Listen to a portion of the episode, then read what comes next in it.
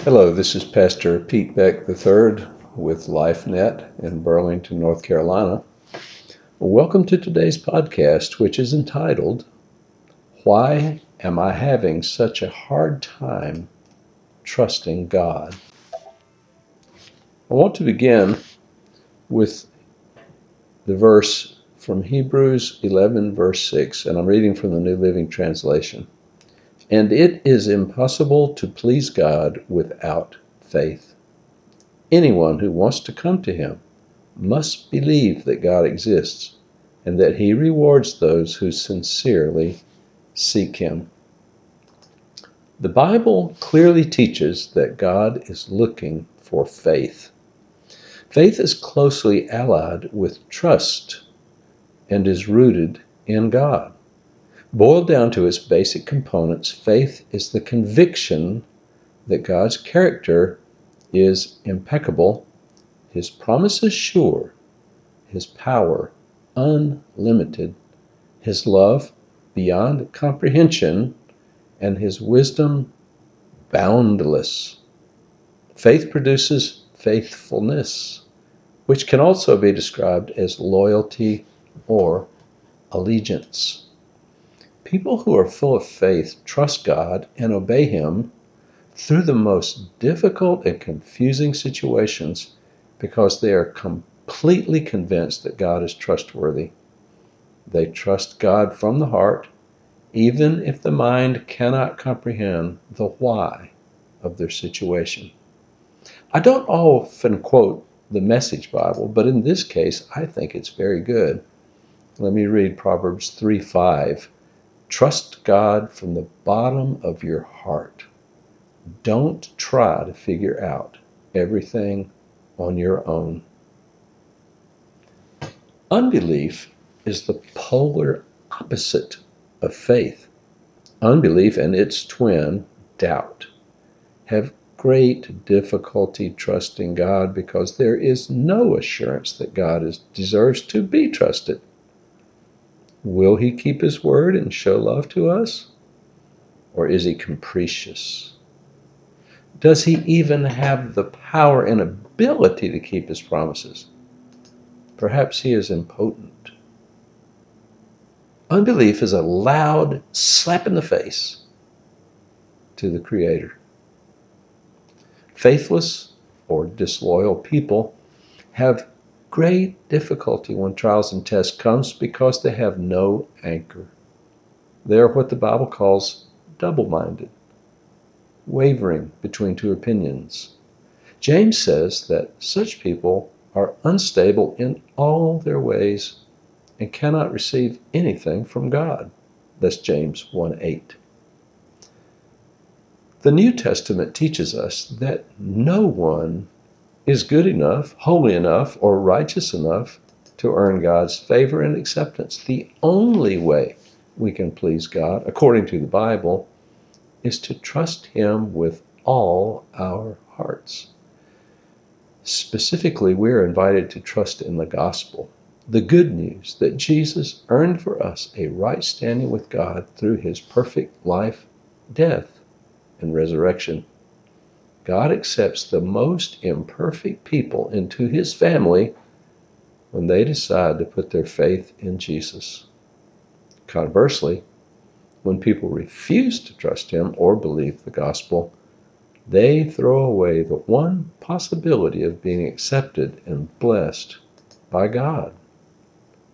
Unbelief is an extremely serious heart condition which imperils our eternity. Multitudes are afflicted with it. In fact, without the Holy Spirit's intervention, it is the default condition of humanity. We were created to believe and depend on God.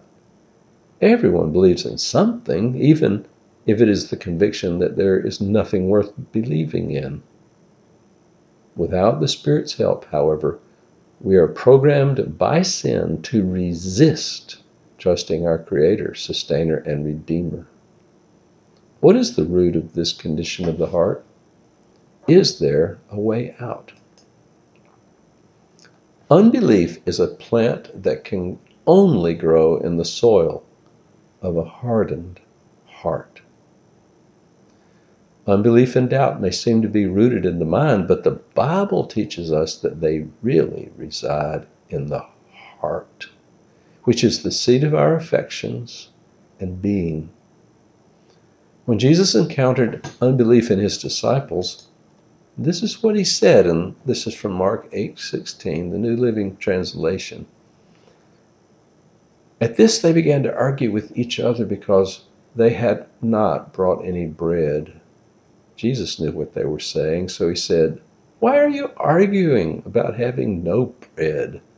Don't you know or understand even yet? Are your hearts too hard to take it in? You have eyes. Can't you see? You have ears. Can't you hear? Don't you remember anything at all? Jesus, the one who created us, knows that the root of unbelief is a heart that has grown hard against God. People call unbelief by nicer sounding names realism, cynicism, science. But the underlying reality is that unbelief reveals a heart that is hard and easily repels the entrance of truth, revelation, and faith. The Greek adjective in this verse is, that is translated hardened is also translated calloused. When we build up calluses on our feet or hands, we lose feeling in those areas. Calloused hearts have severe difficulty feeling proper emotions relating to God and detecting the gentle nudging of the Spirit. Whatever the reason for our hardened heart disappointment, disillusionment, traumatic pain, bitterness it is the poisonous ground that grows the one thing that is able to block God's grace to us unbelief. Matthew 13 54 through 58 reads He, Jesus, returned to Nazareth, his hometown when he taught there in the synagogue, everyone was amazed and said, Where does he get this wisdom and the power to do miracles? Then they scoffed. He's just the carpenter's son. And we know Mary, his mother, and his brothers, James, Joseph, Simon, Judas, and all his sisters live right here among us. Where did he learn all these things? And they were deeply offended and refused to believe in him. Then Jesus told them, A prophet is honored everywhere except in his own hometown and among his own family. And so he did only a few miracles because of their unbelief. The reason that those people were deeply offended at Jesus is the same reason humans in general are deeply offended at God pride. They thought Jesus had no right to assume such high and mighty notions about himself as being a distinguished prophet and teacher, and dare we say Messiah? Imagine, they refused to acknowledge the Creator who had come in the flesh. Our unbelief is just as stark and offensive to God.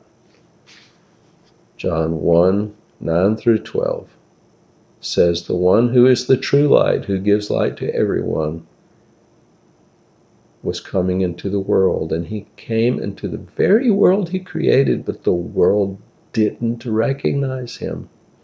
He came to his own people, and even they rejected him. But to all who believed in him and accepted him, he gave the right to become children of God. Rather than being drawn toward Jesus by the Spirit, those people chose to reject him and this is what happens to people with a hard heart. Pride robs us of being able to believe. It is offended by the requirement of acknowledging Christ's lordship. It takes humility to admit that we are created beings who only exist through the continuous sustaining power of God. Hebrews 1 3. The hardened heart will not cannot bow to the Lord Jesus. So, what is the antidote? Jesus warned those with hardened hearts in his audience that their heart condition was blocking them from life. That's in Matthew 13, verses 14 and 15. The only antidote to a hardened heart is to turn to Jesus through a combination of the inner working of God's Spirit coupled with our choice to surrender our offenses and pride to God. The Bible uses the word repentance to describe this surrender. In the New Testament, this word literally means to change the mind. Repentance takes place when we admit to ourselves and to God that we have been wrong and that God is right. It means we stop leaning on our own understanding of things and start accepting what God says in the Bible. It means we lay down our offense against God and admit we need Him desperately.